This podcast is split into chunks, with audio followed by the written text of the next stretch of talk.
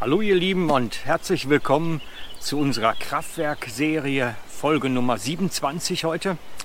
Wir sind schon recht weit gekommen und es ist die zweite Folge des fortgeschrittenen Teils. Es ist die zweite Folge für die anderen Sachen alle schon gesehen haben. Also ihr müsst es so verstehen, die Folgen 1 bis 25 sind so das Einsteigermaterial und ab Folge 26 kommt nun das fortgeschrittene Material, was ich weiterzugeben habe, wie wir in der Kraft Gottes als Gotteskinder unterwegs sein können. Und da muss man so manchen Zusammenhang erklären, darum braucht es einfach eine ganze Menge von diesen Folgen und Teilen. Und ich mache dir Mut, wenn du jetzt heute zufällig die erste Folge schaust, guck dir vielleicht lieber erst die ersten 25 an. Du kommst, davon bin ich überzeugt, mit Sicherheit leichter rein ins Thema. Also worum geht es? Es geht darum, die Kraft Gottes im eigenen Leben zu erfahren, im eigenen Gebetsleben, aber auch in dem mit Jesus unterwegs sein. Kraft Gottes erfahren. Und diese unglaubliche Stärke und Weisheit, die da drin liegt, im eigenen Leben umsetzen und anwenden zu können.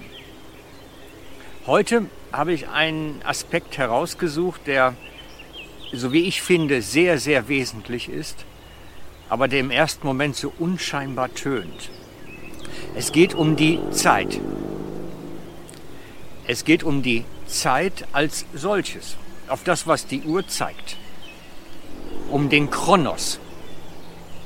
Die Zeit ist sehr wichtig für uns zu verstehen, weil wir unterliegen der Zeit, dem Zeitgefüge müsste man sagen. Man wird geboren und dann läuft wie eine Uhr ab. Naja, eigentlich schon ab Zeugung läuft die Uhr des Älterwerdens. Und so entwickelt man sich in den ersten Jahren. Das ist alles positiv und irgendwann ist das Älterwerden eine Last, weil man merkt und spürt, der Körper verfällt, es funktioniert nicht mehr alles so, wie es sein soll. Die Knochen knacken, die Gelenke tun weh. Die Zeit, der Zahn der Zeit nagt an mir, sagt man dann dazu. Aber wir könnten jetzt ein ganz einfaches Beispiel nehmen. Nehmen wir hier so eine Pflanze, wie ummig ist. Im Normalfall, wenn sie am Strauch ist, lebt sich schon ein bisschen. Einige Monate, vielleicht sogar Jahre, so ein Blatt. Aber wenn ich es abreiße, ist es nur noch vielleicht eine Stunde oder zwei, dass es noch ansehnlich ist. Es unterliegt der Zeit, dem Verfall. Denn Zeit bedeutet älter werden und verfallen. Und das, was wir an uns, an unserem Leben spüren, an unserem vielleicht sogar inzwischen morschen Körper. Das, was wir an uns spüren, ist der Ablauf der Zeit. Und so unterliegt alles, was wir auf Erden hier um uns haben, dieser Zeit, dieses Zeitgefüges, des Gefüges des Älterwerdens und Verfallens. Und so macht Paulus die Unterscheidung dazwischen, dass er sagt, alles, was hier in diesem Hier und Jetzt ist, in diesem Zeitgefüge ist, unterliegt der Sterblichkeit. Aber das, was nicht sichtbar ist, das Göttliche, das Geistliche, das ist ewig, es verfällt nicht, es unterliegt nicht der Zeit. Jetzt magst du dich fragen, warum ist das jetzt unbedingt wichtig zu verstehen? Nun, wir schauen es uns einmal genauer an. Es steht in Offenbarung, da sind wir mal wieder so ein Impuls Nummer 15, Vers auf der Spur. Also Offenbarung, ihr hört hinter mir die Frösche quaken, auch die unterliegen der Zeit. Wartet's ab. Offenbarung 10, Vers 6 und 7. Da geht es um den Engel. Oder sagen wir mal, ab Vers 5 lese ich mal vor. Und der Engel, den ich auf dem Meer und auf der Erde stehen sah, hob seine Hand zum Himmel auf und schwur bei dem, der von Ewigkeit zu Ewigkeit lebt. Also der zeitlos ist, ohne Zeit. der den Himmel geschaffen hat und was drin ist und der die Erde und was drin ist und auf dem Meer und was drin ist, dass es nun keinen Zeitaufschub mehr geben soll, sondern in den Tagen der Stimme des 7. Engels, wenn er posaunen wird, soll das Geheimnis Gottes vollendet werden, wie er seinen Dienern, den Propheten, angekündigt hat. Und hier sind wir wieder bei so einer Stelle, was hat der Übersetzer verstanden? Und ich finde, der gescheiteste Übersetzer, der diesen Textpassage mir einmal übersetzt hat, war der berühmte Professor Dr. Derek Prince. Einige kennen ihn noch vom Namen her. Und er erklärte, dass es eigentlich nicht um den Zeitaufschub geht, sondern dass es um die Zeit an sich geht. Dass das die Ankündigung hier in der Bibel ist, dass es zum Ende dieses Planeten einen Moment geben wird, wo die Zeit als solches abgeschafft wird, als Gefüge. Plötzlich ist kein Altern mehr, plötzlich ist kein Gestern, heute, morgen mehr, plötzlich ist nur noch jetzt. Es gibt keine Zeit mehr, sie wird abgeschafft. Und das ist ein Geheimnis Gottes, so hat es Derek Prince erklärt.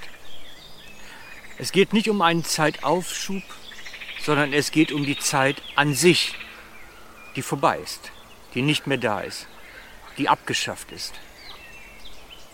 Und plötzlich beginnt Ewigkeit. Denn ohne Zeit ist Ewigkeit. Ich hoffe, ich konnte jetzt so ein paar Gedanken in euch stimulieren. Ich hoffe, es war nicht zu wirr und verrückt. Wir müssen verstehen, dass das, was bei Gott ist, die unsichtbare Welt, das, was ich letzte Folge erklärt habe, ist ohne Zeit. Es ist ewig. Es endet nicht. Gott ist ewig. Er endet nicht. Er unterliegt nicht der Zeit. Er wird nicht älter. Alles, was unsichtbar ist, ist ewig und bleibt. Und alles, was sichtbar ist, was wir hier leben und erleben, unterliegt der Zeit und dem Verfall. Es gibt diese Diskrepanz. Ein Missionar hat einmal darüber erzählt. Das ist eine uralte Geschichte aus Afrika, als die Missionare noch mit Trägern in Afrika unterwegs waren. Er erzählte ein Missionar, er wäre dort im Dschungel unterwegs gewesen und hätte die Träger recht gehetzt, doch bloß zum nächsten Dorf zu kommen, damit sie dort mit den Versammlungen weitermachen können. Und nach wirklich so einem Eilmarsch durchs Gelände, wo sie alle sehr erschöpft nachher waren, haben die Träger gestreikt, haben gesagt, stopp, wir gehen nicht weiter. Und dann ist er zu ihnen hin und hat gesagt, Mensch, ihr seid junge, kräftige Burschen, ich bin der Ältere und ihr sagt jetzt, ihr könnt nicht mehr. Nein, haben sie gesagt, wir können schon noch. Die Kräfte sind nicht das Problem. Nur, wir haben uns so beeilt, dass unsere Seele jetzt da hinten ist und wir sind hier. Denn die Seele ist unsichtbar, ist ewig, hat ein anderes Zeitgefüge, hat eine andere Dimension. Und wenn unsere Seele irgendwo auf der Strecke bleibt und wir davon eilen, dann gibt das eine Diskrepanz. Ich möchte nicht wissen, wie viele Burnouts durch so etwas entstehen, dass wir unserer Seele davon geeilt sind. So ist ein Teil in uns auf Ewigkeit ausgerichtet, unterliegt nicht der Zeit. Die Seele in uns unterliegt nicht der Zeit, sondern sie ist ewig und sie wird beim Herrn einmal sein. Aber der Fleisch verfällt, er ist unter der Zeit.